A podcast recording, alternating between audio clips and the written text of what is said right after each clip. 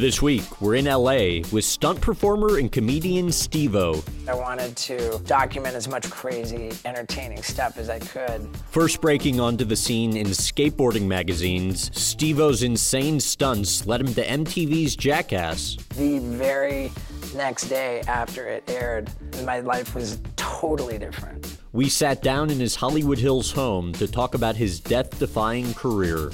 I was under the impression that my job that day was to get bitten by an alligator.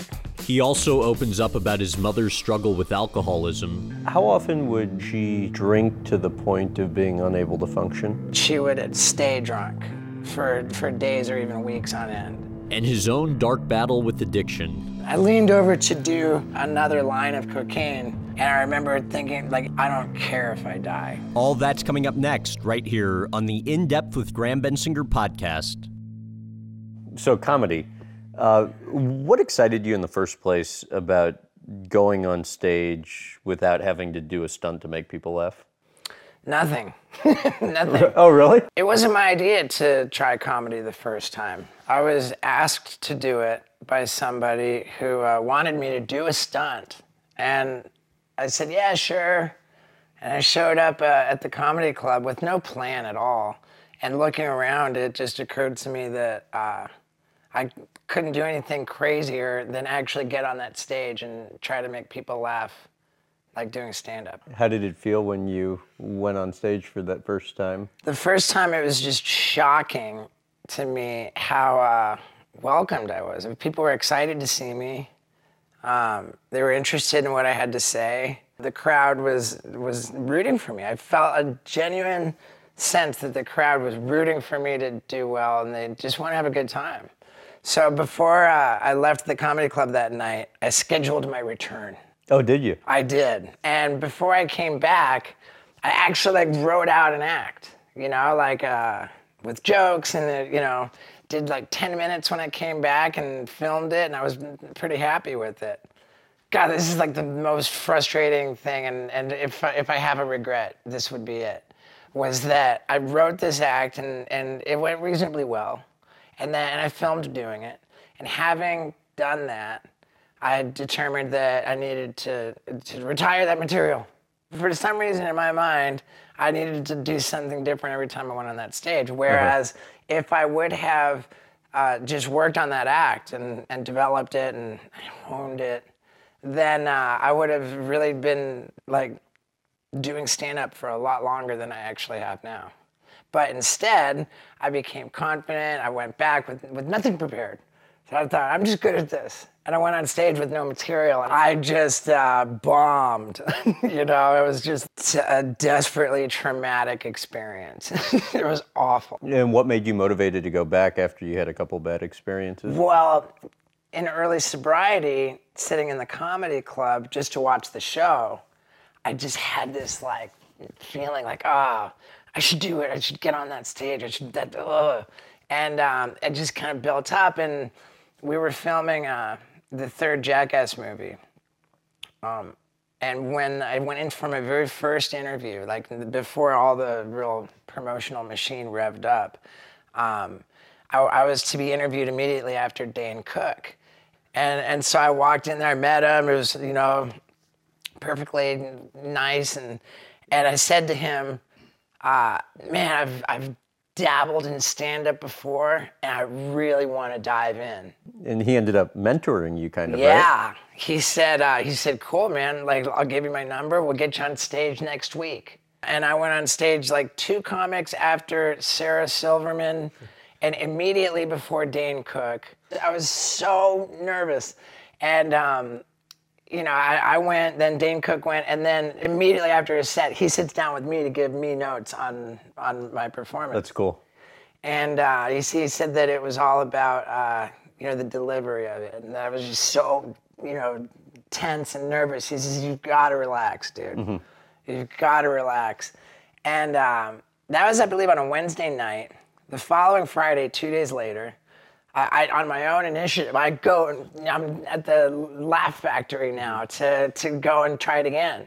And uh, he said, um, all right, now you're too relaxed, you know, like, you know, now you're like tr- trying to be relaxed. He said, uh, you got to remember that this is a performance. You know, you need to be uh, like an animated version of yourself. You got to have some energy. So it was like I was in this weird uh, Dane Cook like you know, mentor thing. Right. Just the fact that he took his time to take me under his wing, like, was just put so much wind in my sails. And then Jackass 3D came out.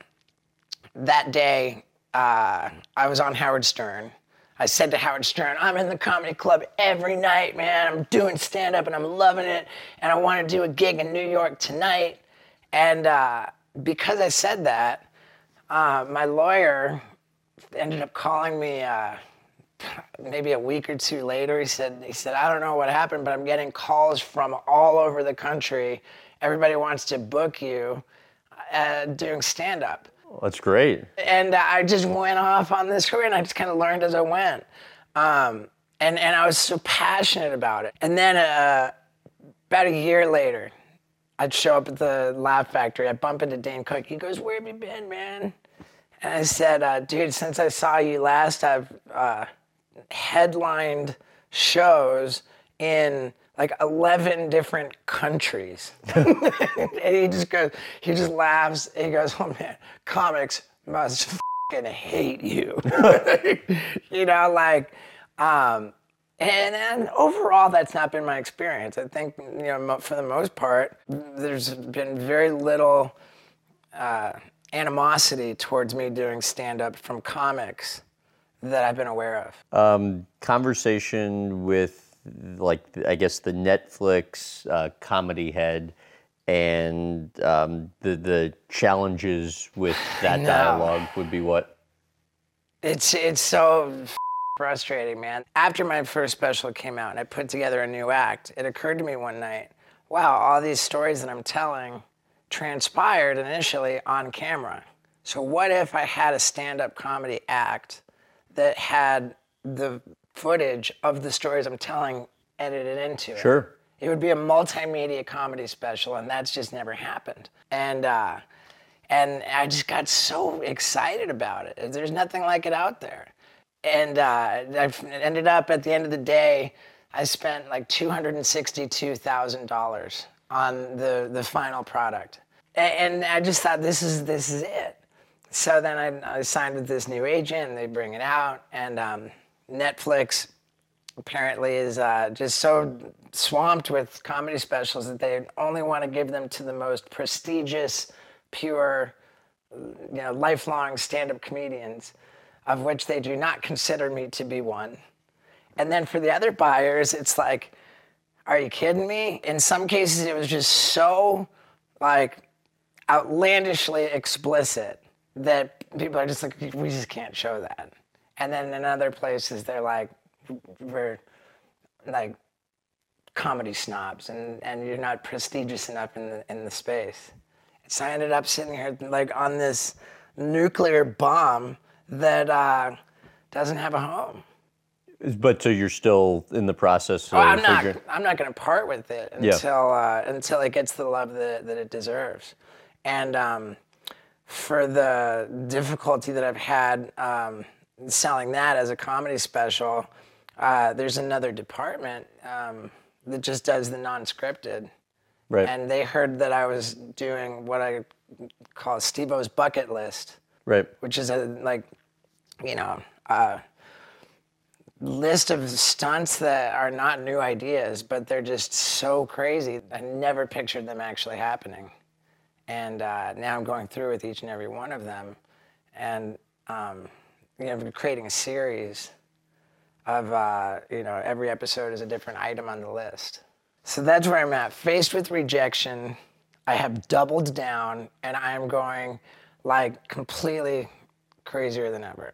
So I want to take you uh, way back to when you know you were younger in the early days of just figuring out career path you want to take. You're uh, 19, 20 years old. You dropped out of college. What do you remember from begging for food? Yeah, I was a freelance busboy. I would go help myself to whatever people left on the table in the restaurant. Um, you could say that I was, you could say that I dropped out of college. You could also say that I failed out of college. You could also say that I was kicked out of college because uh, I was like You weren't committed to college. I was unable to bring myself to class, hence my failing grades. Um, I was completely formally kicked out of the dorms, and uh, and I upped and left You were without, kicked with- out of without the- withdrawing. you were kicked out of the dorms. Why? When I showed up at college, within two weeks of class starting, I was on final disciplinary probation my freshman year uh, because they raided my room and found a bunch of marijuana and alcohol and and uh, they relocated me to this 12-story dorm. Um, and the staircase was separated from the building you know by balconies the staircase went up 13 floors Okay. you know, with access to the roof. But the door was locked. So one night, like all drunk, I, I smashed out the window on that 13th level, climbed out, and, you know, over like, I, I went over onto the roof. And then from the other side, you could just open up the door. I got away with it that first night, and then it was sort of a routine. We're like, oh yeah, you know, hey, you guys want to go on the roof? Like, um, and I would climb through and open up the door, and yeah, we'd be partying on the roof, and uh, probably would have gotten away with it for considerably longer. But there was a radio tower that went up on, you know, the top of the roof, and I climbed up that, and it's kind of, you know, uh, and I was spotted.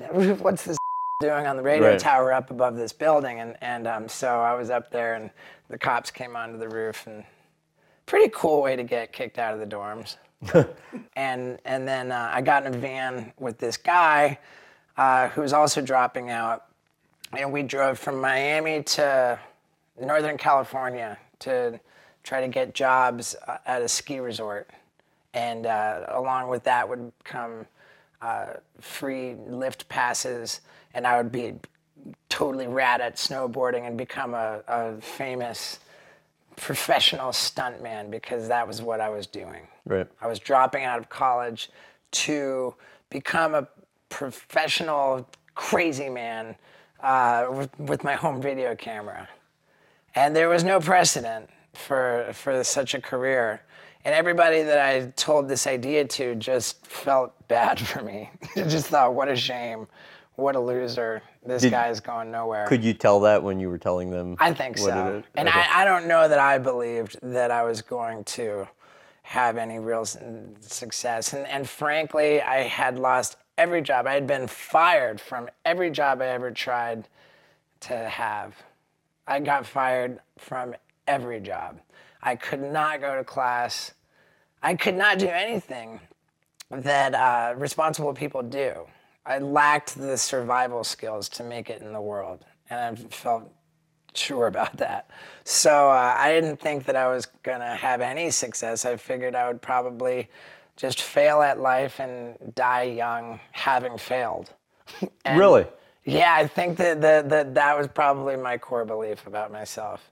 And so before I died, I wanted to uh, document as much wild and crazy, entertaining stuff as I could.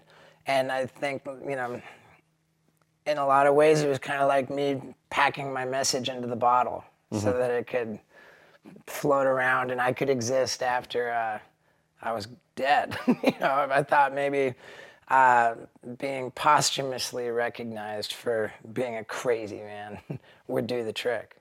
But yeah, so so I got in the van with the guy. We had 600 bucks between us. We drove from Miami to Northern California to start a new life. It wasn't snowing. There were no jobs. We turned around. We went back to Colorado and just were homeless there for a little bit. I, I uh, caught a ride with another dude, and we drove to Austin, Texas, to have the government test drugs on us for money. And they do that for anything that comes in contact with people, toothpaste, this or that.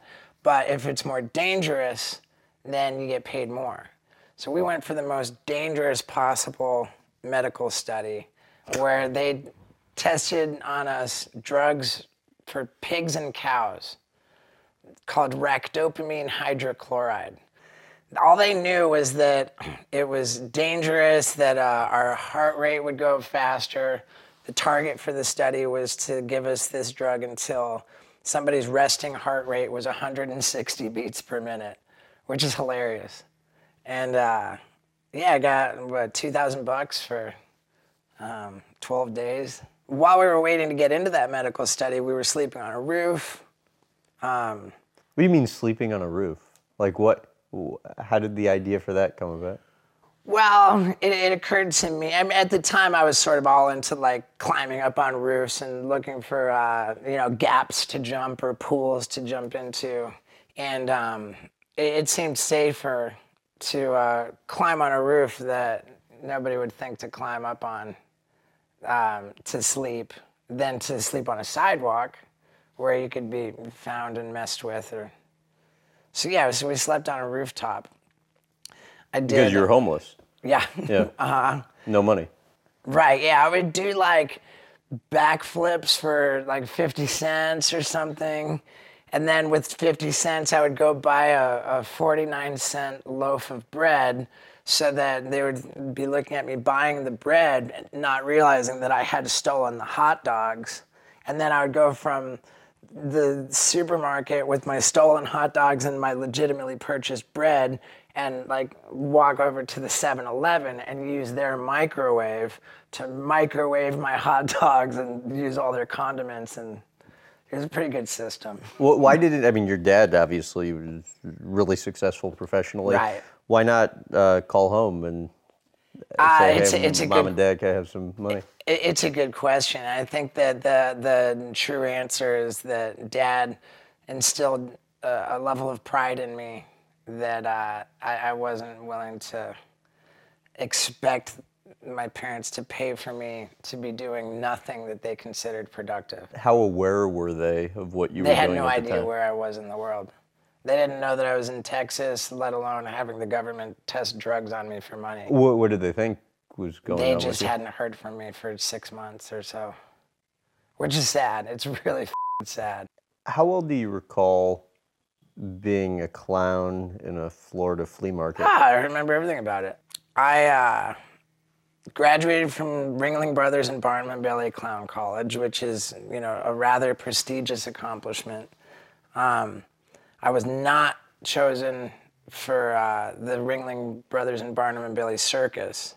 I ended up getting a job on Royal Caribbean Cruise Lines as a clown, and I was fired unceremoniously. I was actually fired by the other clowns in my troupe. How They- does that happen? Well, they uh, apparently went to the, the the cruise ship brass and they said, if Steve-O comes back for another contract, we all quit. Why? um, I, I was uh, generally disrespectful. Um, I didn't think that, that the stuff that they um, were seeking to do as performers was uh, like cool, funny, or, or rad. and um, I didn't really um, like care to participate with them and what they wanted to do.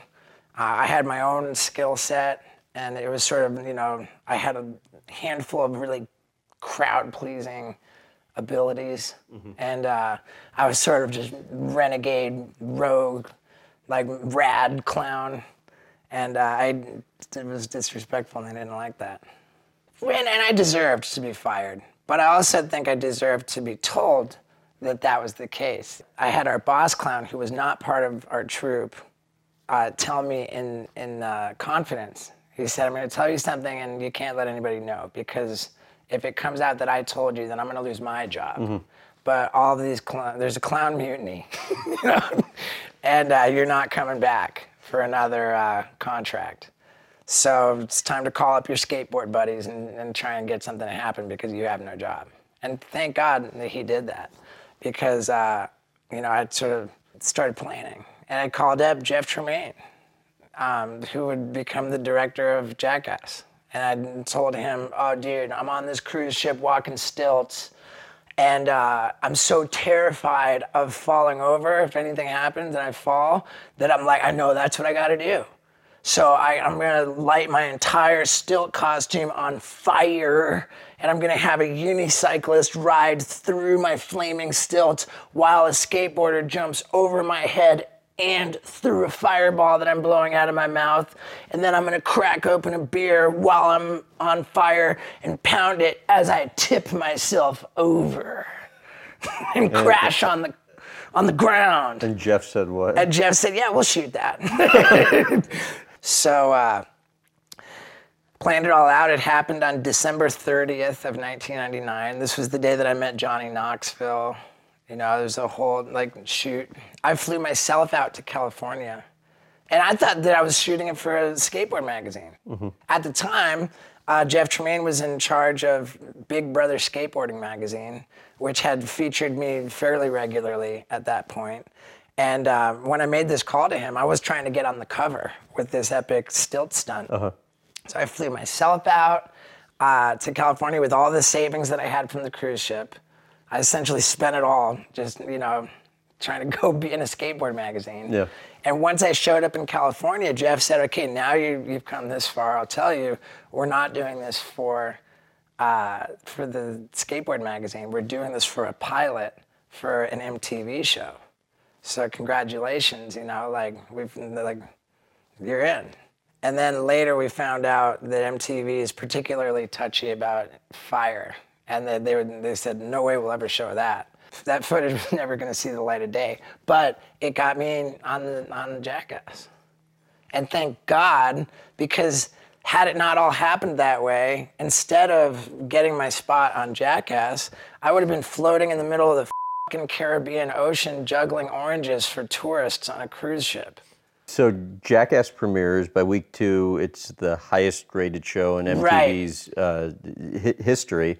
How immediately and in what ways did your life change? It was overnight. The very next day after it aired, uh, like like my life was totally different, which speaks to how much less fragmented the media was back then. You know, um, I mean, granted, with basic cable, there's still a lot of channels, but nothing like it is now. Being on the number one show on MTV at that time really could change your life. It turned out. What sort of political pressure was on MTV pretty soon after it came out to just get there, rid of there the was show? there, there was very understandable pressure on MTV because here we've got this show, despite its warnings, you know, the, all these stunts are, you know, don't copy them. Kids were showing up in hospitals like all over the place. really? Yeah, like like and directly because of us. you know, I think one kid died, like falling out of a truck or something. Like there there were uh, there were never, I don't think, any lawsuits. Um, but there was just the fear of lawsuits. You know, Senator Joe Lieberman really campaigned behind the outrage and and uh, you know, so what happened was MTV started really uh, being fearful, really like limiting what they would show and censoring us. And Knoxville, Wouldn't have it. he just said, "No, I'm not doing a watered down version of this. You guys can f- right off. I quit." And that left the rest of us like, "What do you mean you quit?" Like, what? But he knew what he was doing all along. He wanted, uh, you know, he didn't want basic cable television money. He wanted like box office movie money, and uh, and so he saw it as a way to um, make a movie. You know, he, he said to the, to somebody, I don't know how it went on behind closed doors, but the idea was, well, if you guys are so worried about kids getting hurt, make a m- movie with an R rating, and then you've got that protection. Kids can't see it. So then we can be even crazier, and then we can have a movie. So, so he, would just got a movie deal. It's pretty genius. And so you end up uh, making a, a few movies that are Right, every like single one of 'em. fabulously successful. Um, eh, you know, I I know when people have asked you this before, you guys have said it's because you're just getting too old. But I mean, it's kind of bull because you guys aren't that old. Oh, why- but why- why like, wouldn't why, why not make uh, another movie given the success of the past I one? mean, that's a great question. I don't know. I mean, the, the short answer is that uh, Knoxville is not interested in doing that. Um, what conversations have you had with him about it? Well, there's been emails um, from some of the other guys, particularly one guy who periodically has uh, sent group emails to, to Knoxville, Spike Jonze, Tremaine, the whole cast, saying, you know, come on, guys, let's make another movie. Everybody wants it. You know, like, I get asked every day, are we going to make another movie? And um, Knoxville responded to the last one uh, with, I get asked every day if we're going to make another movie as well, but I would rather people ask for another movie than why did you make that last movie? You know, he wanted to sort of keep the, the legacy intact. And uh, I can't, I can't really argue with it. What do you think the likelihood is it ever happened? I would say it's not.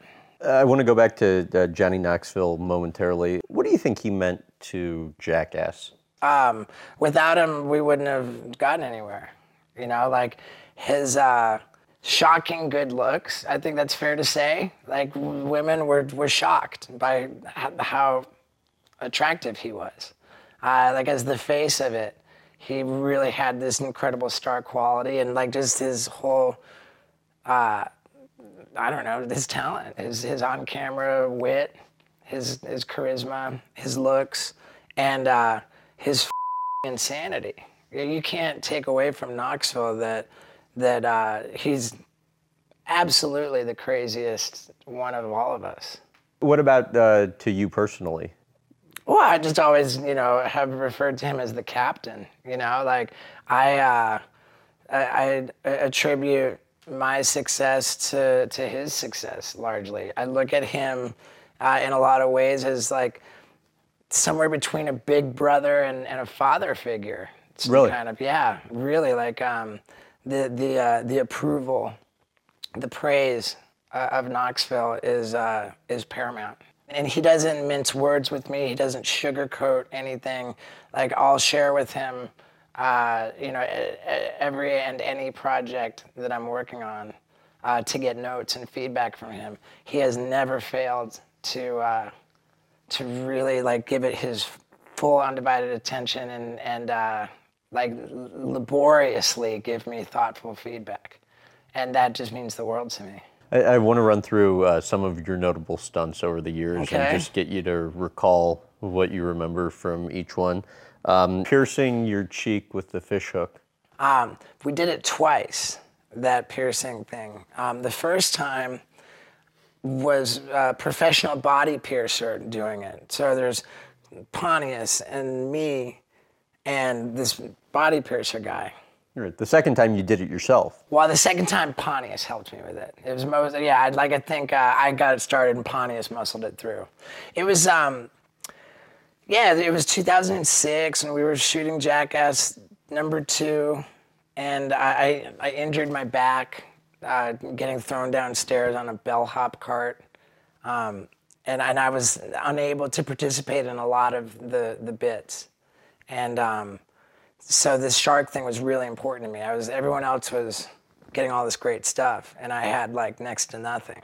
And so yeah, we put the hook through my face again, and we cast me out. And this time, uh, a mako shark was coming for me, and so I'm like, like I like jerk, and in that sort of jerking motion, I accidentally kicked a mako shark in the face. Which I suppose saved my foot.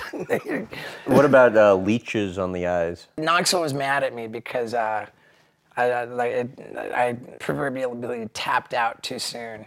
He wanted to see it go on for longer, but but the thing was the thing. It looked pretty brutal when it was. It was happening. great. Yeah, it was great. But uh, what was interesting about the leech on the eye thing was that I don't think the leech was nearly as, as painful or uncomfortable as just keeping your eye open for a long time. I mean, you get to a certain point with your eye open, you got to blink that thing.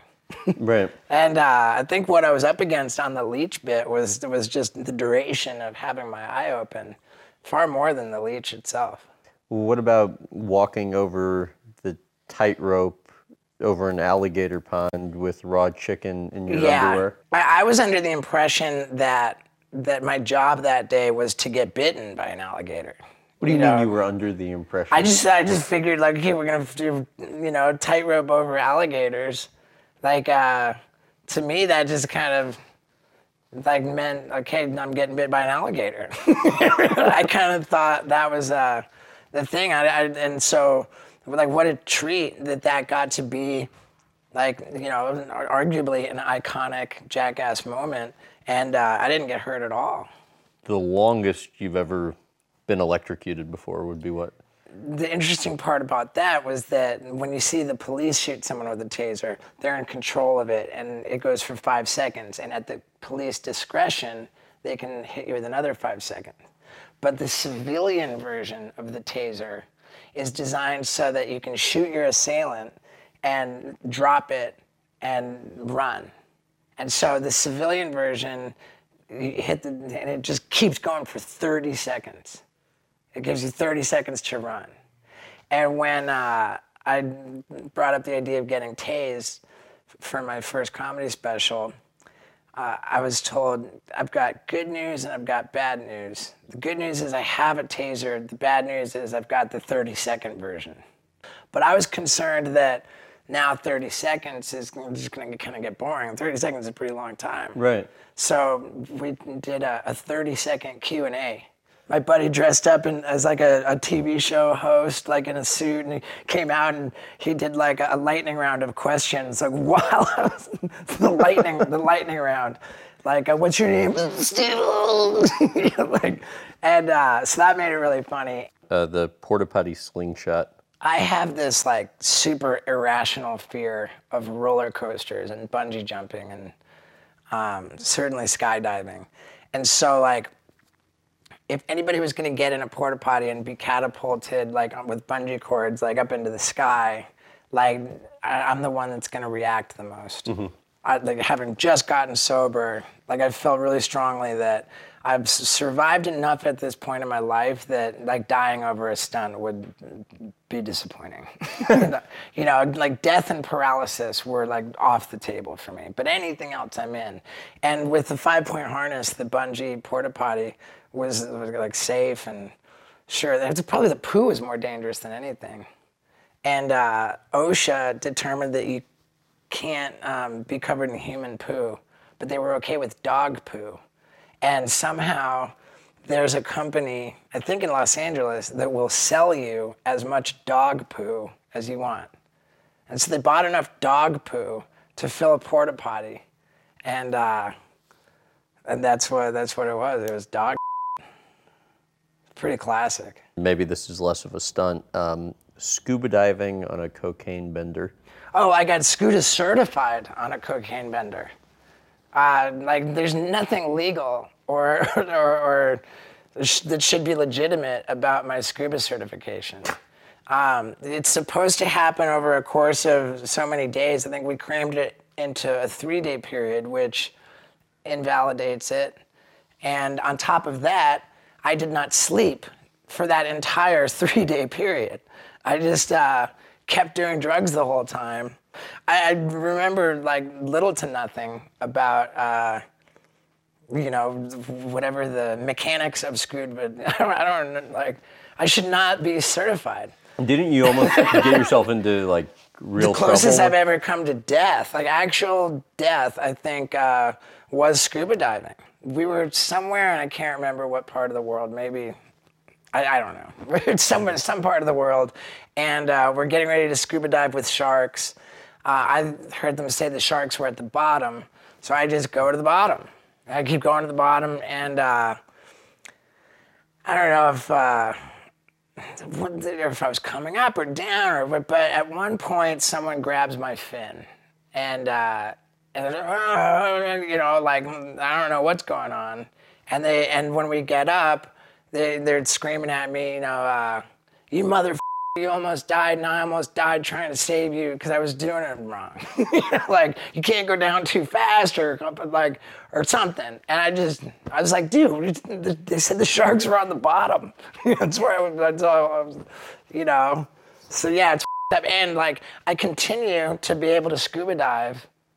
Like, I don't know if I'm in the system, but uh, like, but yeah, like I, I continue to be able to scuba dive, and and I should not. How do you get the idea to staple your scrotum to your leg? when I worked on cruise ships, um, we would do a weekly report.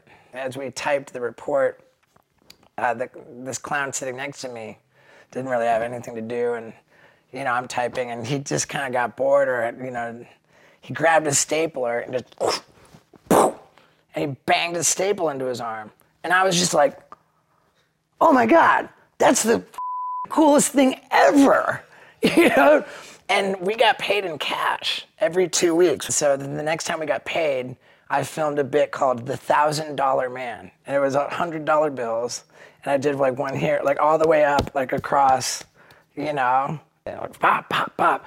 And, uh, you know, I had money stapled all, all over. It was great. And, and I went into my own uh, Too Hot for TV tour, like very early days. And that was part of my thing. I'd have chicks throw their bras or panties on the stage, and I would pick them up and staple them. I'd be the uh, the bra and panty Christmas tree. And, and, and uh, at one point, before the bra and panty bit was part of the tour, um, they just didn't have an office stapler. All they had was a staple gun, and uh, and I was like, oh. F- you know, like all right, you know, and so now I'm pumping, and, and it might have been that night or right around that time.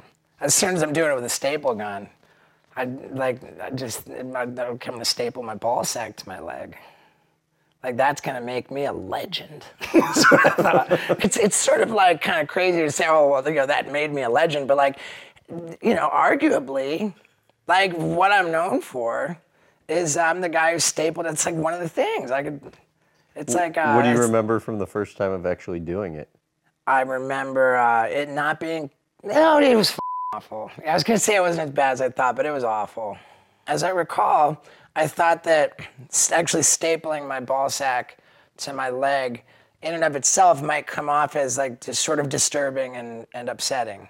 And I wanted it to be hilarious, so I came up with the idea. Okay, I'm gonna staple my ball sack to both of my legs, and I'm gonna call it the butterfly. right? And, and uh, that kind of lightens the load. It makes it more light and funny. And we're gonna, so now it's an experiment to see if it looks like a butterfly, which it didn't. it did and, not. and it made the footage that much better because I had done the one side and now I still have to do the other side. So uh, there was just this you know hectic kind of pandemonium uh, about it all, and um, yeah, it didn't look like a. Uh, it, didn't look like a, a butterfly at all. How'd you get arrested? It looked a little bit like well, it just looked like a dead bat. Wait, how, so how'd you get arrested for it? Um, one night uh, in Louisiana, I had a show, and um, I there was sort of there, there's a lot of crowd participation in those uh, early tours. So I'd you know just improvising. I said, "Wow, these bouncers are great. Who wants to get on stage and try to run across the stage past the bouncers? It's called British Bulldog." and uh, there was this kid who jumped up and down. I mean, he was just like so. He want like he was jumping. My, my attention went to this kid. He wanted it so bad. And I was like, get on up here. Come on, this kid's gonna try and run past these bouncers. They're gonna him up. And uh, I'm filming it. The kid, like, I, I go, one, two, three, go. The kid, like, runs just, it was so anticlimactic. He just didn't get it anywhere. It just, they just grabbed him. And as, like, almost an afterthought, both of these bouncers hoisted the kid up above their heads and then slammed him on the stage, like, on his head and he's just like knocked out and twitching. I think there was like a report that he was bleeding out of one of his ears, and he was like, and they're like, call the ambulance. Like the kid's just like not okay, you know, he's not okay. Like it was pretty awful and dark, and there was somebody in the audience who uh, had a home video camera and was taping the whole show. And they felt pretty strongly that the, what they had documented with that camera constituted a crime, or at least a, a story. They, they gave the video to the newspaper. The newspaper said, no, we got to give this to the cops. And uh, you know, by this point, I'm back home in LA, expecting to hear about it at some point. But uh, the cops showed up and they arrested me. I landed on the fugitive warrant, like like top of the list, because I had two charges. One was for principal to second degree battery for orchestrating the thing where the kid got hurt by the bouncers. And the second charge was for felony obscenity because during the same performance, uh, I, I got naked and stapled my ball sack to my leg. I was covered in blood because of the whole, uh, you know, cut my tongue act with the broken light bulb. And uh, I mean, it was just a pretty, like, grisly looking scene. As I went to staple my ball sack that night, I said, This is not art. This is strictly to be offensive. I mean, mind you, it was art. okay, it was totally art. But uh, but yeah, so um, my bail for the battery charge was set at hundred and twenty thousand dollars. My bail for the obscenity charge was set at one million dollars. So I landed on the fugitive list um, with 1.12 million dollars bail, which made me like the top priority. So they just came and and got me and, and locked me up in jail. So explain why you're concerned about testicular cancer. I heard that getting kicked in the balls a lot, like a lot of trauma to your testicles, um, increases your chances for testicular cancer. So um, once I heard that, I decided to be like, I mean, I guess I was always pretty selective, but it's got to be like a really special occasion if I'm going to take a nut shot. you know, I'm just closing the door on nut shots by going through with the vasectomy Olympics. What happened there? That was uh, I got a vasectomy. I tell you, what, I heard a joke when I was a little kid. Um, what's the definition of macho? A man who jogs home from his own vasectomy. And like from when I was a little kid, like I, was like, I want to be macho, you know. And I just thought like it just was in my mind, like it's like a stunt. So yeah, that, that's the oldest idea on my bucket list How'd it go? it, it was a spectacular success. Like, thank God, like, it wasn't just a bunch of crazy stuff happened, but there was like the payoff, that like the visual shot of like two days later, and like, it's just, you're looking at a plum. My ball sack is just like, it's like a plum, and, you know, just filled with blood and, and just totally glorious. How concerned are you about head trauma? head trauma um I, I like it's in the news you know like the cte stuff and um, i can count five times where i was uh, hit in the head hard enough to actually like black out you know like to like lose a moment in time um, and and that's that's concerning to me. I mean, especially where the one time I, I landed on, on my face um, on concrete off a second floor balcony. Um, just like you know I've been, and then with my tour, like I would hit myself in the head so much. Uh, With know. what? Well, every time I came on stage was with a case of beer to Slayer, and like when the tune broke, I'd be like boom, boom, boom, smashing beer cans until they exploded on my head, and I would do two at the same time, and every night, like while I'm throwing out beers. And I stopped doing that because in the morning I'd like wake up and I'd be like so dizzy, I'd be like trying to walk to the bathroom, I'd be going diagonal. Oh, you would? Yeah, like it was. uh Yeah, it was. It was alarming, and so that you know, and just all I was just being hit in the head, you know, like quite a bit makes me concerned. Do you feel like the injuries you sustained over the years are, are impacting you in some way today? I, I've been fortunate for the most part. Recently, I went in to uh, have my brain scanned um, at a place called Peak Brain Institute, and they did all this stuff. Um, and their uh, professional opinion was that my brain was far less damaged than they'd imagined it would be, and that more than the injury, uh, residual injury to my brain, the what stood out to them was um, long-term drug and alcohol abuse. And it's it's interesting too because I've always said that you know I don't know what's been more dangerous for me, my professional life or my personal life, because they were both at times like very dangerous. What's the esophagus condition you've spoken Yeah. about before? Uh, that's um, I don't I don't even know what. I think it's just from acid reflux, but all of the barfing that I would do, uh, in my professional and my personal life, um, all the drugs, the smoking, like I, don't know, but um, I have an erosion of uh, of the esophagus. It's called Barrett's esophagus, and it's concerning because um, it's uh, like one of the things that happens before esophageal cancer. So it's something that, that I take pretty seriously and uh, monitor pretty closely. Addiction. Um, why did you think you had uh, sex addiction? When I got to my late 30s and I was sort of knocking on the door of 40, and I was on this comedy tour and, you know, like hooking up with random chicks all the time, like it really occurred to me that that, that is not the, the path to uh, like happiness and, you know, I thought I, I want to be happy. I want to have a good life, and I subscribe to the belief that that means I need to learn to have a healthy relationship so that I can have a you know a life partner. And um, I resolved to stop hooking up with random chicks on the road. And when I made that promise to myself, I was unable to keep it. And so therein is sort of the definition of addiction. I didn't want to do it, and I couldn't stop myself from doing it. So uh, I when I got I got a therapist, and uh, you know I took it super super seriously, like just the same way I did with drugs and alcohol. How much did it help? Um, it, it helped a ton.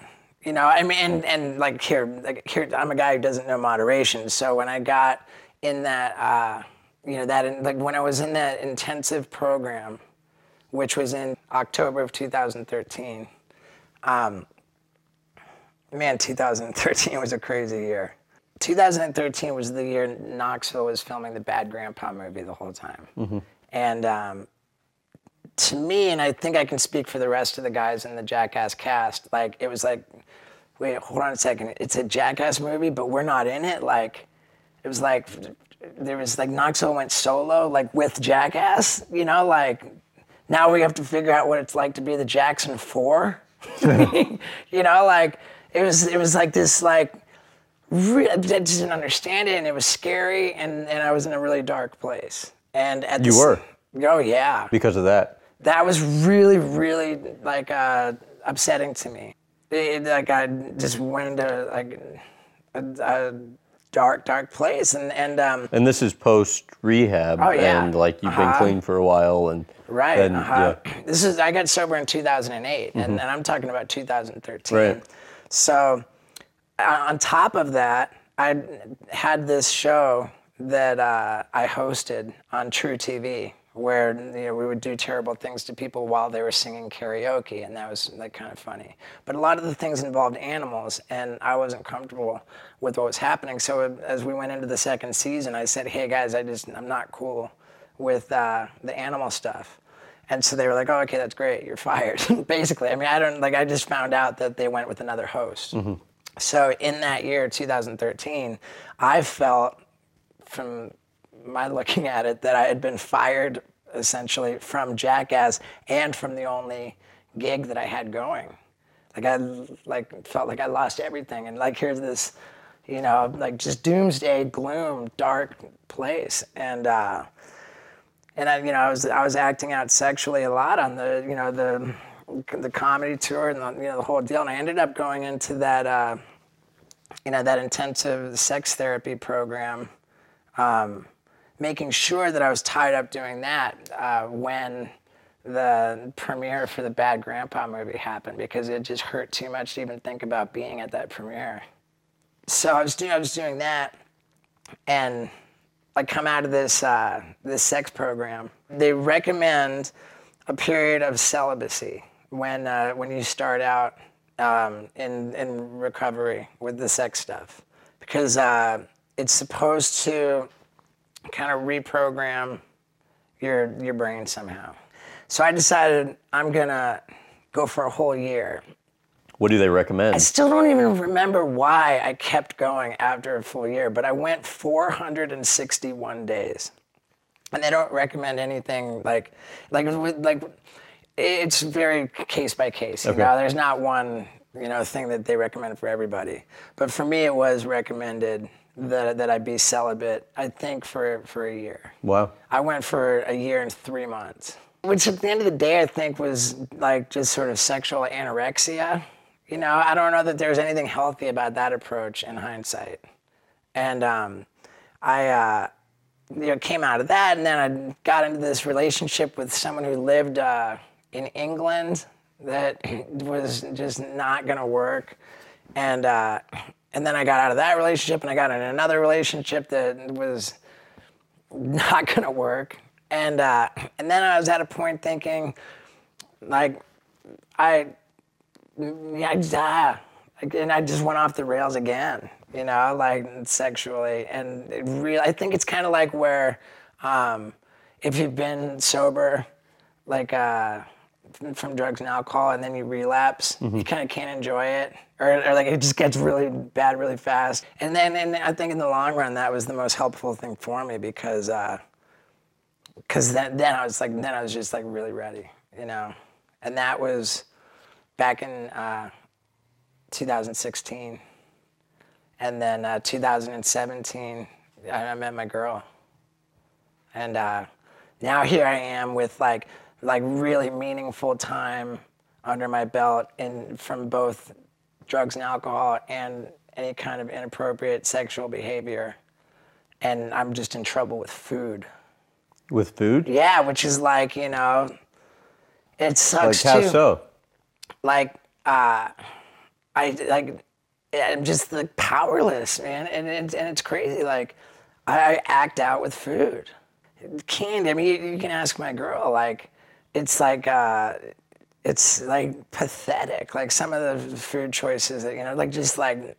And, and where like like binge eating? Or? like yeah binge eat, like just binge eating like candy donuts like you know like uh it's awful and and and to look at me you wouldn't think that that's the case but uh but uh, like genetically I somehow you know get away with it to a degree but here's the pisser is that when I went to go do the mountain climbing show in Peru I had a physical to clear me for the job Right. and the doctor called me back and said, dude, you have pre-diabetes.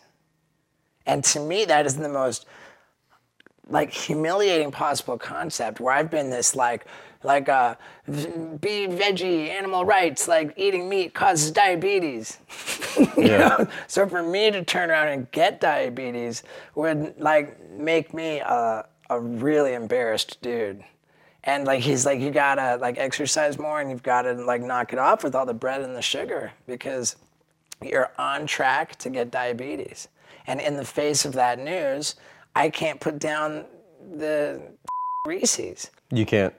Well, like now I'm on this like whole thing with, uh, you know, my food diary and all that. So, you know, but it's not the first time. And, and I just like, I, I really am like, I don't know, I've, I- I've really uh, got my fingers crossed for the day when I can feel like the, the food behavior is, you know, under control like the other things. Uh, Mike Tyson.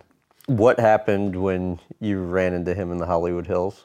That night we were at a nightclub first, and then everybody was going to this after party, and I kind of found out where it was and invited myself along, and you know, like showed up and banged on the door, and Mike Tyson opened it, and I and I was like, uh, like, hey, is it, like, is it cool if I come in? And I remember he like swung his like uh like swung his fist like past me and like hit me in the back of the head, knocking me like get in here, you know, like like yeah, get in here. And then he's like, you got any coke?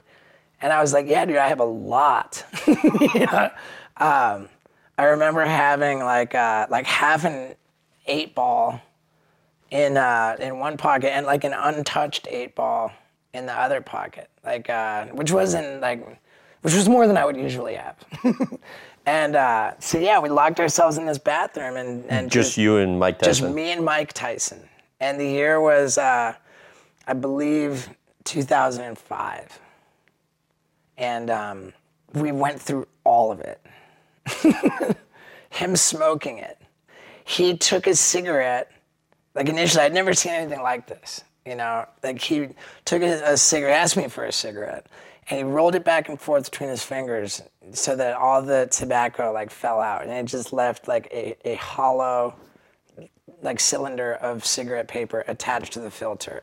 So he he started just scooping powder cocaine, just powder cocaine, into the uh, into this hollow cigarette, and like just kept filling it up and packing it down and filling it up. And I'm looking at it and I'm thinking like, just purely logistically, like that can't work. you know, like figure the paper's got to burn faster than you know, than than like pure nothing but cocaine. But I'm just fascinated. I'm just sitting there watching, like uh, watching him do it, and then um, I think he pulled out the filter, like you know whatever, just made it work, and then he made it work. He smoked the whole thing, and I was just uh, like generally f- fascinated. And I just let him just keep doing it, and I'm snorting it, and he's smoking it, and until it was all gone. What are you guys talking about? We like we were in that bathroom for hours, like hours and hours. And uh, before we parted ways, he said, "You know, Steve, everybody's got you wrong. You're you're a really smart guy." And then I just thought, like, wow, like Mike Tyson just told me I'm smart. How did the two of you then later wind up locked up together in a psych ward? Pure, by pure coincidence, in 2008, uh, I was locked up in, in, a psychiatric ward, and lo and behold, Mike Tyson showed up as a patient. And uh, this time I pitched to him that uh, I, I, wanted to uh, have him hold his fist out and me run into his fist with my face and try to give myself a black eye. And, uh, and he, he politely declined. What did he say? He said, he said, I don't want to hurt you, Steve. Um, all right, so uh, drugs. I think you had your first drink at 12. Uh, you started. Uh, no, I didn't have my first. I had my first drink before 12, and I'm guessing that uh, it was my parents who gave it to me. I mean, my mom was, of course, uh, an alcoholic, and, and along with that is, uh, you know, sort of hypersensitivity and, you know, overly concerned with the opinions of others. And when I was a baby, mom was like, not comfortable with me crying on an airplane. She didn't want to be like that with the loud baby on the airplane. And uh, so she would give me booze. you serious? I think so, yeah. Like when I was like pretty young, like I mean we could check with uh, with my dad or my sister, but uh, I don't think anybody ever disputed that. I mean not a lot of booze, but just a little bit, just you know, a little bit of booze. to what? To, to, make, to make me not cry. Okay. on the plane. But uh, then I think before I was 12, um, it was uh, like a family tradition kind of a thing that on New Year's, the kids could have one alcoholic beverage. And um, I think I remember having alcohol on New Year's Eve when I was like eight or nine. You know, I would have like a beer or something, you know. I think the idea was if you if you let the kids have, then it's not like I mean, whatever they were going to do, it was going to blow up in their faces. So mm-hmm. I don't fault anybody for anything they did in uh, trying to manage me as a child. Name all the drugs you can remember doing over the years. Uh, my favorites were ketamine, cocaine, nitrous oxide, PCP, um, of course, marijuana, alcohol. Oh, I loved Xanax so much and Valium. Um, never uh, got too into meth, but I never turned it down. Um, had some pretty terrible experiences on magic mushrooms. Um, but I had a lot of great experience on, on LSD. And uh, like random weird stuff, I, I huffed video head cleaner. There was like a weird like episode where I was drinking like aluminum cleaner, some weird thing, and like and that would uh, you know bring about some some pretty uh, disturbing incidents. Tell about uh, going to your HIV positive drug dealer's house when he didn't answer his phone? I had this drug dealer, he lived very close by. I had him in my phone as his first name and then everything, like as a, a pseudo last name. He says, I got everything. And uh, so I would go over to everything's house. Um, if he didn't answer my call, I would just be like, well, he lives close. And so if he doesn't pick up, I'll just go over there and show up. Sometimes I would show up and, uh, you know, he'd be there and, you know, sell me my drugs. And uh, sometimes I would show up and um, the door would be locked and he'd be like, you know. And then there were sometimes where I'd show up and the door would be unlocked, but he would be like passed out because he was very much a, a, drug user as well as a, a dealer. And he would inject cocaine, which, like, for some reason means that with his syringe, he squirted his blood all over. You could see his blood squirted over the walls, even on the ceiling. I guess there's just some component to injecting cocaine that uh, like leads you to squirt your own blood all over the place.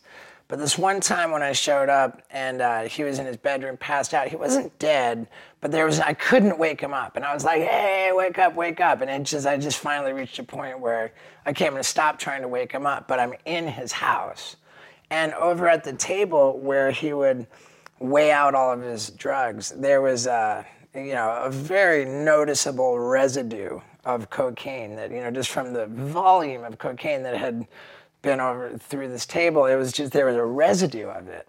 And so I went over to the table uh, to scrape up a pile of cocaine to snort it. But as I had sat down looking at it, there was, of course, blood has had been squirted. Like there were like you could see like the little tiny little blood like blood splatter, you know, on the the residue. And this is how just desperate and pathetic my my addiction was that I sat there like knowingly scraping up this tainted like blood cocaine. And uh, I just I sat there and snorted it you know which is so up. I snorted the blood of an intravenous drug user. Um, I can't like that's the extent. What was your reaction when you found out he was HIV positive? I, at that point I had already been through uh, you know I'd had the HIV test so many times over and over, and it's like all these years later, and uh, I just don't have it. Like, fortunately, that uh, when blood dries, when it's you know, the AIDS doesn't live for very long. Explain why you used to like to get high to the point of hearing voices. Um, well, because it was cool. that, yeah, hearing voices was awesome. To me, they were like otherworldly like entities that were very real that uh, only I was privy to communication with. And it's interesting that whether it's with meth or in my case with nitrous oxide and cocaine, like um, I think that psych- psychosis, which is characterized by uh, by audio hallucinations, hearing voices, like various hallucinations, like seems to be, from what I understand, like fairly uniform across the board. It's like, so I have the theory that if you ingest enough drugs, that what you do is uh, essentially erode like the barriers between, uh, you know, like other other dimensions and stuff. What would the voices say? There were like nice things that some voices would say, and there were like mean things. So I would categorize them as as angels and demons. And what were the angels and demons? Uh, well, there, there were there were angels, there were demons, and then there were tricksters. Very distinct categories. The tricksters would just put on shows, and all of a sudden, like my apartment, like the whole place would just have like lights just like going off, like lights that were never there, and. uh like the curtains would be opening and closing like you know on their own like where meanwhile there's like barriers that it's not possible that that can happen. I had this skateboard with a, a globe that was drilled to it the base of the globe was drilled to the skateboard and then the skateboard was drilled to the wall above the door to the apartment. And so it's this you know globe that's coming out like this. And i, I was looking at it at one point and the uh, like the liquid Terminator kind of deal, like like uh, the globe. My face came pushing out like like the liquid Terminator, and it's my face, and then the globe starts like headbanging. Like it was me up there headbanging. There was another time when I was uh, sitting in this big swiveling uh, chair, and the whole thing just straight went up in flames with me sitting in it, like full fire. I was surrounded. The whole chair was completely on fire, and I wasn't being burned by it. It was just like, wow, you know. And it was to me like there was uh, like legit, like trickster spirits that were just like just entertaining me you know and ultimately like i suppose i would now categorize them as demons because they made me want so much to keep these experiences happening and so that just drove the addiction and and i just consumed more and more and more And what were the angels doing? they were uh, expressing concern for me that uh, that I, that they wanted me to not destroy myself and uh, How would they do that? they would plead with me to um, to uh, to they would say that we're worried about you you know like we want you to not die and and such i would hallucinate essentially interventions. At one point all these like people there's regular for people to be walking around my apartment that were never physically there. They were like purely you know i was hallucinating. And it was like very real too. And uh at one point I was sitting there in that same chair that went up in flames and uh, I had all this cocaine and all this nitrous oxide and I was you know just like days into it and um, I leaned over to do like uh, another line of cocaine and I just thought you know like I'm killing myself like you know like there's no longevity in what I'm doing like this is just full-blown self-destruction at this point you know like I'm dying and I remember thinking, like in that moment, I thought the very precise, distinct words. I thought, I don't care if I die. And then I leaned in to do the, the line of cocaine.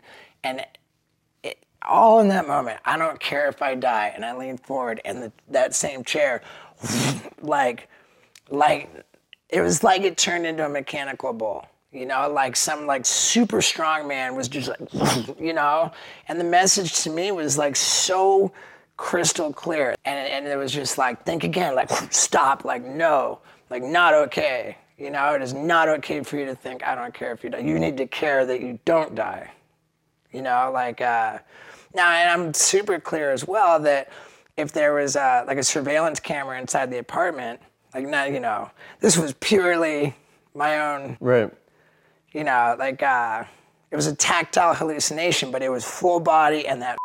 Now, when I got to rehab, I should say, because there's there's there's another one that was uh, impactful. Um, I had I had a shoe sponsor at that time, and this whole wall of the apartment had vertical shelves and horizontal shelves, so there were cubby holes, and in every single cubby hole was a different pair of shoes, you know, from the same company. It was like a whole wall display, and. Uh, one night as uh, you know i'd say the angels took over and i was you know being intervened upon there, was- there was a, a like a 24 pack of budweiser that was just moving around the floor like indicating that it was like a camera like reporting what i was up to and like all of these like inanimate objects were somehow telling me to like throw away the drugs like you know enough is enough this is it like the entire wall of shoes like were like impatiently tapping their toes for me to throw away the drugs and stop killing myself. Yeah. Like, all right, you know, the whole wall of shoes was just sitting there ta- impatiently tapping their toes. And uh, then when I got to rehab, and when they're all talking about you need to have a higher power and like spirituality, you know, like to get sober, like this is described as like a prerequisite. And uh, I determined that whatever made that chair spin and those shoes tap would be what I prayed to when, uh, you know, when when I need to turn to my higher power. And I still like that has not changed, like not one tiny little bit. What do you mean?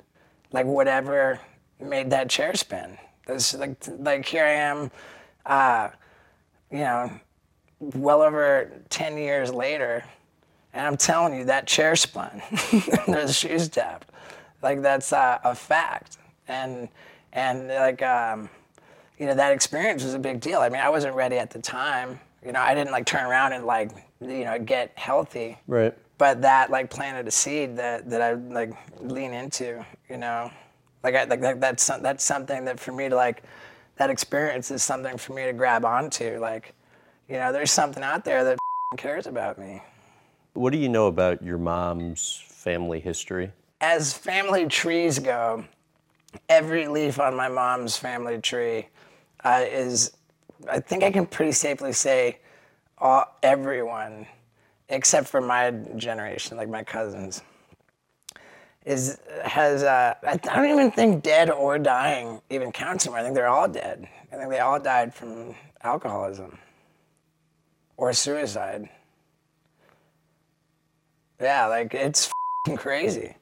My dad said at one point that, uh, you know, given my mom's lineage, that it could be said that for me to have uh, children, the odds of my child being an alcoholic are like the odds of playing Russian roulette with a completely loaded weapon. There's no skip a generation, like anywhere. It's everybody. What do you remember writing in your college essay about your mom in Little League? I remember uh, it said like the eight, you know, like the the school bell rang at you know 3 p.m. The day was over, and the kid excitedly got on his bike and you know biked home. Where you know he'd laid out his baseball uniform, you know, because he was so excited about the game, you know, and like, and it's true. I, I, I was like, I loved that uniform, whatever it was. If it was a baseball uniform, a football uniform, that thing was like like important, you know, and, a, and a, a game was important. And, You'd wear it when you didn't even have to. Huh? For sure. Yeah, I was like uncomfortable in my own skin. And so like there was something about wearing like that baseball uniform that made me like amount to more than like me just on my own, you know? Like so uh, it was a big deal. And um, I showed up all excited and I was in third grade. I was eight years old and and uh, and dad was on a business trip and mom was passed out in bed. And um, and I tried to said, Mom, Mom, you know, like it's time to go to the game, you know, like need her to drive me to the game. And uh, she like she just wasn't having it, you know. She was all like super drunk and just said flat out no. And and I couldn't accept that. And uh, so I went over to the neighbor's house and um, I asked uh, the lady that lived, in, you know, next door across the street if she would drive me to the game, and she did. How often would she drink to the point of being unable to function? she was a binge drinker, and so there was um, episodes that would go on. Like when she started drinking, like it was like a relapse, and that meant that she would, from that point forward, stay drunk for for days or even weeks on end, um, mostly coinciding with Dad's business trips. So. Um, Why coinciding with his business trips? if dad was around, like that wasn't gonna fly. But when dad was not around, so mom would be trying to pull it together for when dad got back, like with varying degrees of difficulty. So when the binge drinking was going on for days or weeks on end, how did that impact you in terms of going to school or eating dinner? Going to school, like at times, became optional, uh, particularly in high school. Um, like uh, there was a lot of freedom, you know, um, and and I kind of welcomed it. But uh, and man, it's really like again, I was never like mad at my mom, and I, and I recognize fully that she was she was just sick, you know, like you know I get it, but like the extent of her sickness is uh, is pretty crazy. And here, here I'm just gonna go ahead and, and say this. Um, but when I was nine years old, mom announced to the family that she was dying of uh, lymph node cancer, and um, and it wasn't true. This was uh, just to have an excuse to not get out of bed and stay drunk, which is like the most up thing. To, to what extent did she allow you to do drugs and alcohol? It was it would vary. You know, that was kind of a sliding scale. Uh, you know, there, there were at least one or two times when, um, like, she would smoke a joint with me, but you know, that just meant that uh, she was really drunk, and I was I felt awful about. Uh, even even then, like, I, I felt awful about that. Well, between your mom and then your condition starting to progress, how much do you think your dad was in denial? Oh God, he was uh, intense. You know, like Dad, it was so obvious what was going on with mom, and um, and and even with me, and Dad just had this ability to to to believe that, you know, to just deny it. Yeah, denial. His rose-colored glasses. Until you guys were, you and your dad were visiting colleges, and then you came back from Correct. visiting college, and that was Right. her condition was like Right. That was. end uh, of the line. Yeah, that was that was it. Uh huh. Yeah, we were gone for like a week, and we came home, and uh, it was everything was it was another level. Yeah, and that was when Dad said, "Okay, I'm out of here," you know, and broke the news that he had already been with another woman, and that now he was going to move in with her. And I, I never, I think Dad could have handled that uh, you know, in a better way. But um, at the same time, I never was mad at him, nor did I fault him, because the fact was that mom's alcoholism made that marriage impossible to continue. You know, I just like, dad's not a bad guy because that happened. I mean, the sequence of events could have been cleaner. But again, like, there was no way around that being the case. Like, they weren't going to stay together that way. You send a 2008 email Sure. to your Right. friends that they viewed as suggesting Right. possible suicide. Um, how did they I, I respond? prom- I, I said, I said uh, this was how I scheduled my own intervention. I said, said that um, I've been evicted. I, I've only got like, you know, this, got to get out of the apartment. But before I get out of here, I want to ride a motorcycle through the living room and jump out onto the roof of the building next door. And, uh, you know, I don't want to jump out of my bedroom window and land on the sidewalk, but I'd like to land in a hot tub. You know, I'd settle for cardboard boxes. But uh, Knoxville, get over here with the crew and bring bring me a hot tub or cardboard boxes. And if you don't, I'm gonna jump anyway, just to find out how many bones get broken when when I land on concrete from 25 feet up in the air. Like, uh, I'm ready to die. Was how I ended that email. And and now this email that I sent was to like 200 of the most influential people who had the misfortune of me getting a hold of their contact info. And uh, when I proposed that Knox Knoxville come over and bring a hot tub or, you know, the rest of it, he had already been in contact with Dr. Drew and, um, you know, various people to organize, you know, this intervention. What happened when you actually got to the hospital? I was like spitting on people, as I recall. Um, I wanted to smoke a cigarette, and I was screaming and yelling, and and uh, I tried to throw some uh, chair or something. I was like I'm throwing a temper tantrum and just being like generally unlovely. And then um, they uh, jammed a, a needle in my butt cheek, and then I took a nap. uh, you know, and I'm knocked out. And then I would, like, you know, when I wake up from my nap, I'm in the part of the hospital where like the doors just don't open, and I'm like, I can't get, I'm locked up. Like it was a cross between a, a hospital and a jail. You know, it was like a pretty intense situation, and um, being in that situation, like on the first day, I had like you know this internal dialogue where I was kind of calculating like how to handle, like how am I gonna, I want to get the out of here, you know. But because my behavior had been so like spectacular, they changed my status to what's called 5250, which is a two week hold. And um, I think it was like maybe the fourth day. This guy, another patient, who he said that he was a heroin addict, he gives me this book about alcoholism.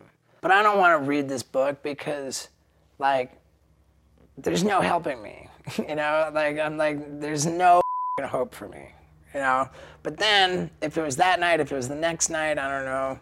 But uh, I'm just laying in, you know, and I can't sleep, and I'm bored, and there's nothing else better to do, and here's this book, and I just picked it up and started reading the book. And as I read it, like particularly in the beginning, there was this sort of like, you know, like general like assessment of alcoholism that they were describing that the more hopeless you are, the better, you know, which makes sense. Like, like as I look at it now, because if part of you thinks like, oh, like no, there's hope for me, I can manage it, then you're not a candidate for recovery.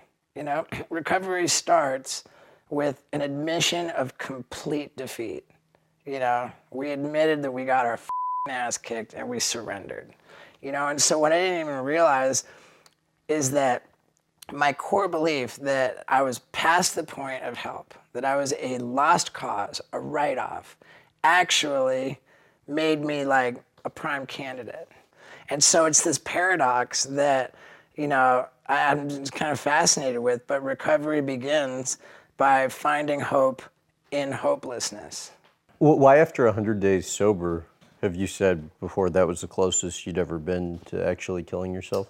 after I got sober, I would say that it took probably about that long, like three months, for for the fog to clear enough for me to see like the reality of like what I had become, you know, and like the I, I just judged myself as like I, I hate myself.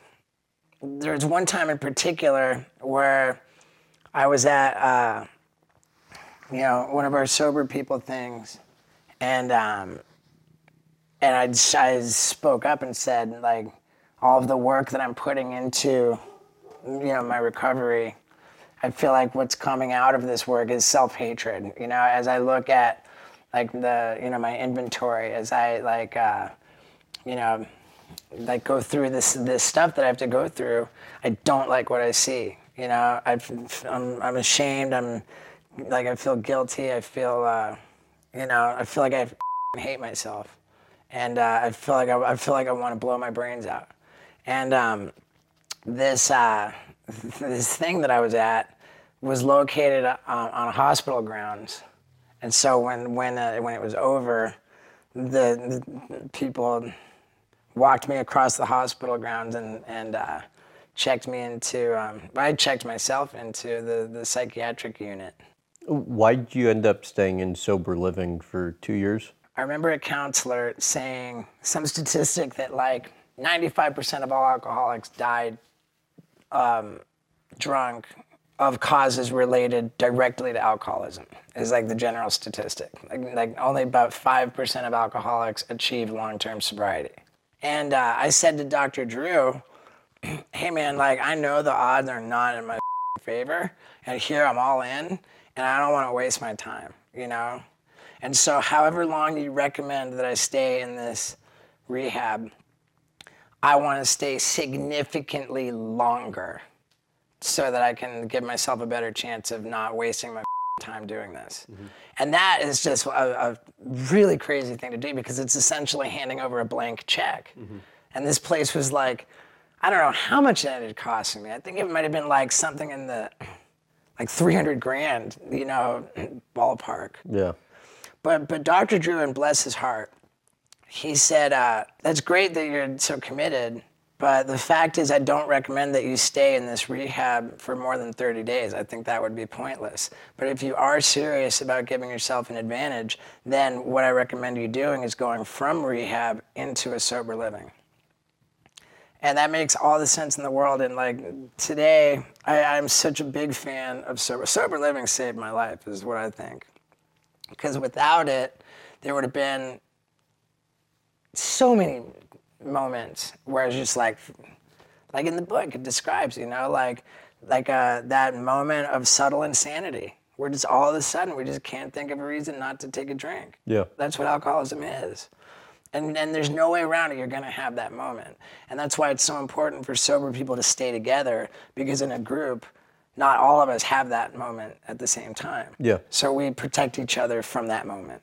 And without being uh, in that safe environment of the sober living on my own with that moment of subtle insanity, like I'd be a goner. And on top of that, with no discipline whatsoever, such entitlement issues, you know, like just such a child. And like I, I needed the, I needed the, the safety of, and the structure and the discipline. Um, Ryan Dunn, um, why do you think his death really hit home with you? I mean, I think it hit all of us. I don't know that it hit me, um, you know, like more than, than, than any of the other guys, but um, yeah, he was just an alcoholic, man. And that was like one of the last things he said to me. I remember because we did, uh, the last time I saw Dunn before he died, we taped this show with Guy Fieri, Minute to Win It. And, you know, it's to raise money for charity, and you do these like little challenges. And they involve like dexterity and like balancing like dice on a or like whatever like little things. And Dunn like had the shakes you know?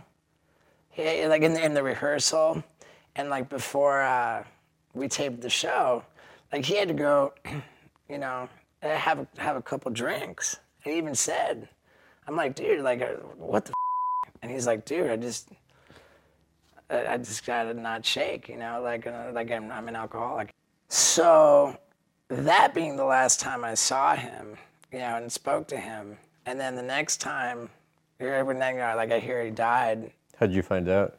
Oh God, it was uh, my phone rang at f- like five or six in the morning, and I woke up and it was someone from TMZ asking for a comment about Ryan Dunn's death, which f***ing sucks, you know. I mean, I can't fault that person because they had my number. It was their job to, you know, to do that. It was. Uh, I, I'm not mad at them, you know, for that, but uh, I, I was at the time. I thought that was pretty disgusting. What, what was your reaction?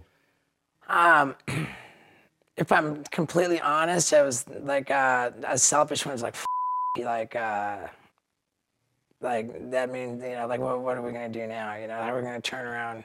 Like, it, it was um, considerably less than a year since we'd had the huge success with Jackass 3D.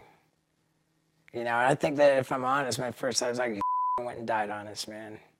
You know, like that us you know, and that's like pretty pathetic and sad that uh, you know that that's my first thing. But I remember it was, you know, and um, and the rest is is it's just sad, man. You know,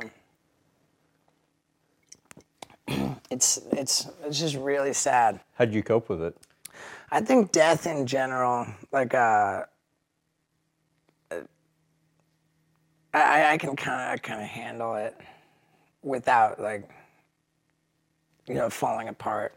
I think uh, like my mom, that was like super difficult, and um, my mom suffered because in in 1998 my mom had uh, an aneurysm and you know like her brain bleeding, and um, she survived it, which is I think rather rare, but she survived it with terrible mental and physical disability. And on top of that, she got bed sores, which is like the worst thing that uh, I think can happen to a person, just about. And she survived for five years in total pain and like, like just cried in pain a lot of the time, you know, like really. And like to hear my mom like crying like so much and, you know, just the suffering it um, just it, traumatized me in, in, in such a terrible way.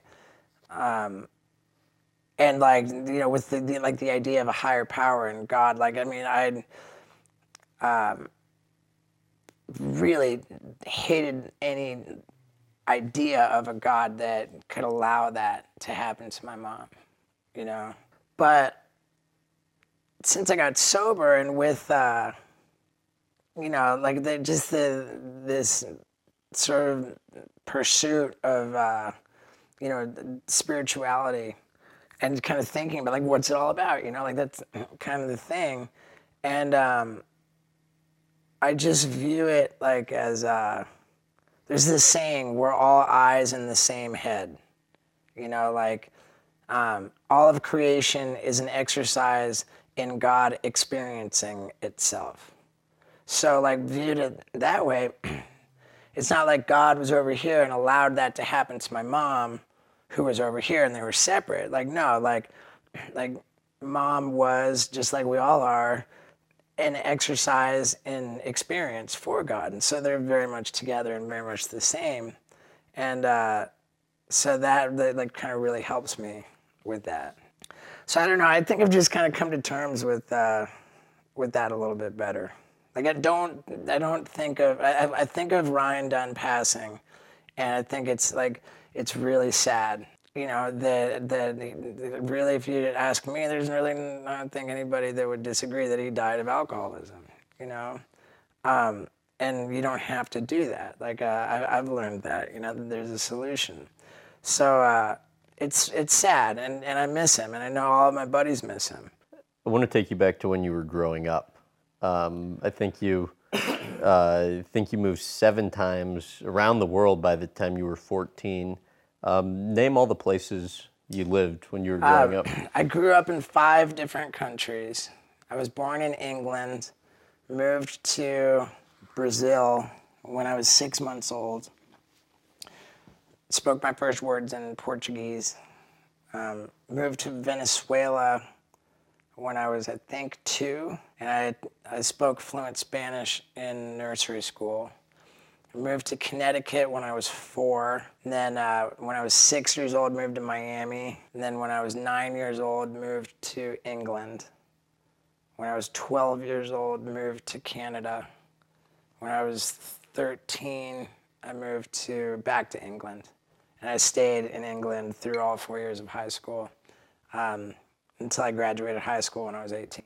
The pros and cons of moving around like that would be what?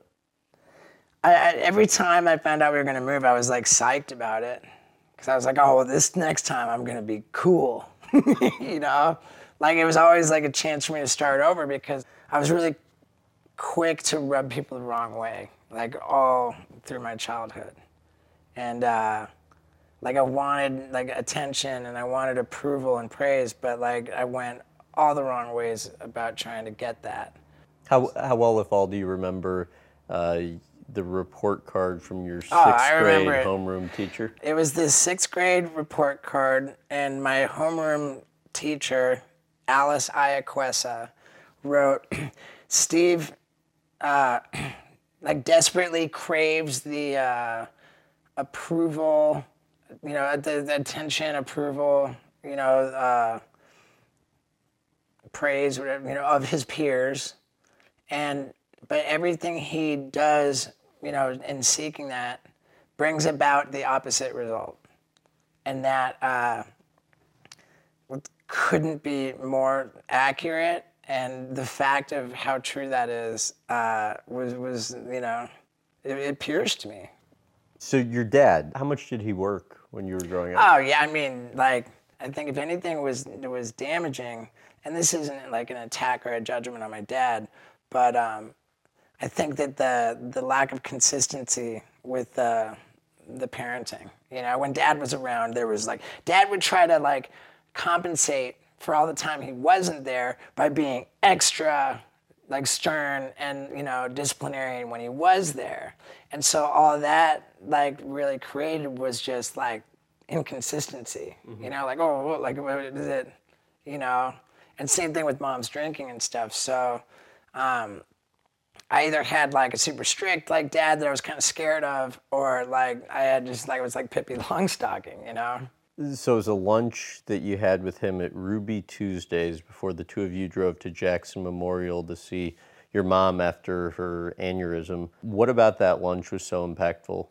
Yeah, when mom's aneurysm happened, and you know we all congregated in Florida, uh, we took a break from the hospital to go get this this meal. At that point I had been through clown college, which dad just didn't understand. He didn't approve of. He just didn't support. and and mom came to my clown college graduation, but dad did not. Um, which is no big deal, you know. But dad was like not on board with what I was trying to do with the video camera and the I'm gonna be a stuntman business. And I love this so much. This is so like special to me, and I'm so grateful for it because dad initiated this conversation at that time, and he said, uh, "Hey, I want to tell you something. I really feel I've done a disservice to you by uh, not supporting you in this career that you've clearly committed yourself to. And it's not what I would choose for you, but I didn't choose what my dad would have chosen for me. And he said, just like my dad told me, he said that, uh, you know, I, I want to tell you that, uh, you know, I regret not supporting you and I pledge to support you. And that just, like, it was a big deal, you know? He said, you're not doing what I want. How, how, did, how did hearing that impact you? like it put wind in my sails, you know. And I remember, uh, like there was this show on TV called Real TV, where it was kind of like, uh, you know, home. It was it was home videos, and on the the commercial they said if you have any video footage that you think that you know we might want to see, like uh, call this number and.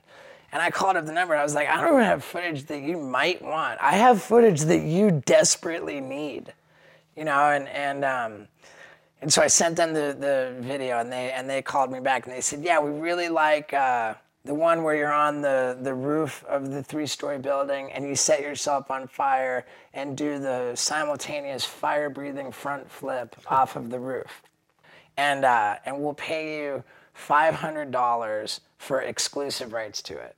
And I'm like, "Well, what does that mean?" And they were, they said, "Well, that that means that we own it, and that you can't, you know, do anything with it." I'm like, "Wait, like." I can't, I can't do it. I'm like, I'm thinking that sounds awful. Right. And so I kind of went into a panic because I wanted to be on real TV.